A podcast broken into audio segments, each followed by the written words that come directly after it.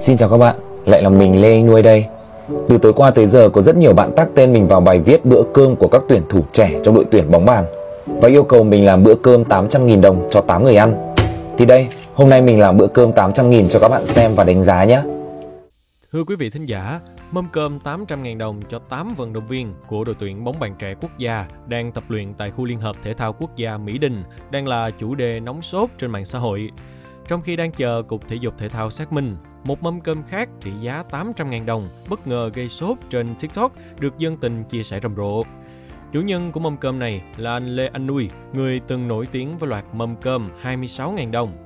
Trước lời yêu cầu của nhiều cư dân mạng, anh Nuôi đã chiêu lòng mọi người bắt tay thực hiện mâm cơm 800.000 đồng vô cùng chất lượng cho 8 người ăn.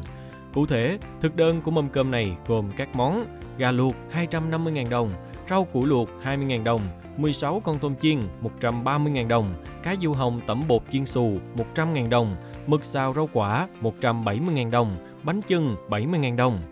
Đoạn clip hiện đã có hơn 3 triệu lượt xem dù chưa chạm mốc 24 giờ đăng tải. Phía dưới phần bình luận, cư dân mạng tiếp tục bàn tán xôn xao lẫn gửi lời khen ngợi đến mâm cơm hoành tráng của đầu bếp. Lê Anh Nuôi, tên thật là Lê Minh Tuyển, sinh năm 1992, hiện đang sinh sống ở Hà Nội. Nam TikToker có gần 850.000 lượt theo dõi, từng theo học hệ nấu ăn trung cấp ở Học viện Hậu Cần và có thời gian nấu ăn cho một đơn vị. Hiện anh đã chuyển sang làm việc ở đơn vị khác nhưng vẫn cập nhật các clip nấu ăn đều đặn, thu hút người xem. Trước đó, như tuổi trẻ online đưa tin, những ngày qua, thông tin các tuyển thủ đội tuyển bóng bàn trẻ quốc gia đang tập luyện tại khu liên hợp thể thao quốc gia Mỹ Đình bị cho là thiếu ăn, tiền lương sau khi nhận phải chuyển một phần cho huấn luyện viên đã được phản ánh trên báo Tiền Phong. Theo phản ánh, bữa ăn của 8 vận động viên với chi phí 800.000 đồng nhưng chỉ có đậu rán, cá ba sa kho, nem rán, một đĩa củ quả luộc, một bát canh cà chua. Các vận động viên cho biết vì ăn uống không đầy đủ nên thường xuyên phải tự đi mua đồ ăn thêm mới đủ sức tập. Sau khi thông tin này được đăng tải, hai ngày qua, Cục Thể dục Thể thao đã chỉ đạo xác minh, làm rõ thông tin. Các cuộc họp đã được lãnh đạo cục tiến hành với Phòng Thể dục Thể thao Thành tích cao 2, Bộ môn bóng bàn, Trung tâm huấn luyện thể thao quốc gia Hà Nội, Nhổn, Khu Liên hợp Thể thao quốc gia Mỹ Đình. Sau cuộc họp chiều ngày 3 tháng 10, lãnh đạo Cục Thể dục Thể thao cho biết đã quyết định đưa đội tuyển bóng bàn trẻ quốc gia tập luyện tại khu liên hợp thể thao quốc gia Mỹ Đình về trung tâm nhổn, mục đích để đảm bảo tốt điều kiện ăn ở cho vận động viên. Việc tập luyện tại nhổn cũng sẽ được bố trí để đảm bảo yêu cầu chuyên môn.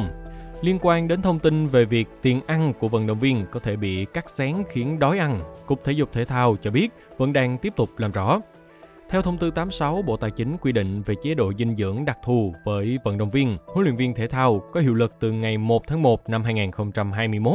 Vận động viên đội tuyển quốc gia và trẻ quốc gia được hưởng chế độ dinh dưỡng 320.000 đồng một người một ngày.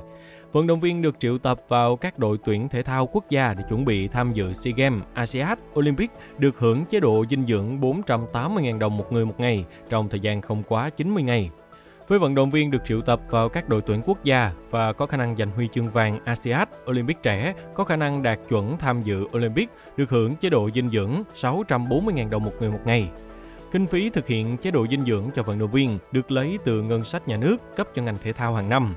Tiền ăn, tiền nước uống hàng ngày của vận động viên được gói gọn trong số kinh phí này theo thông tư 86. Mức chi này với người bình thường là tốt, nhưng với vận động viên thể thao thì chưa đáp ứng được nhu cầu vận động cao, đòi hỏi dinh dưỡng và thực phẩm hỗ trợ chất lượng.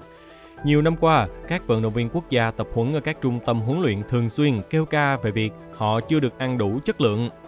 Các vận động viên cũng không được cung cấp thường xuyên thực phẩm chức năng trong quá trình tập huấn và thi đấu. Cộng với việc thiếu trang thiết bị hồi phục nên sau khi tập nặng, vận động viên dễ chấn thương, thành tích khó phát triển. Quý vị nghĩ sao về những thông tin trên? Hãy để lại ý kiến của mình bằng cách bình luận bên dưới nha. Cảm ơn quý thính giả đã lắng nghe số podcast này. Đừng quên theo dõi để tiếp tục đồng hành cùng với podcast Bảo Tuổi Trẻ trong những số lần sau. Còn bây giờ, xin chào và hẹn gặp lại.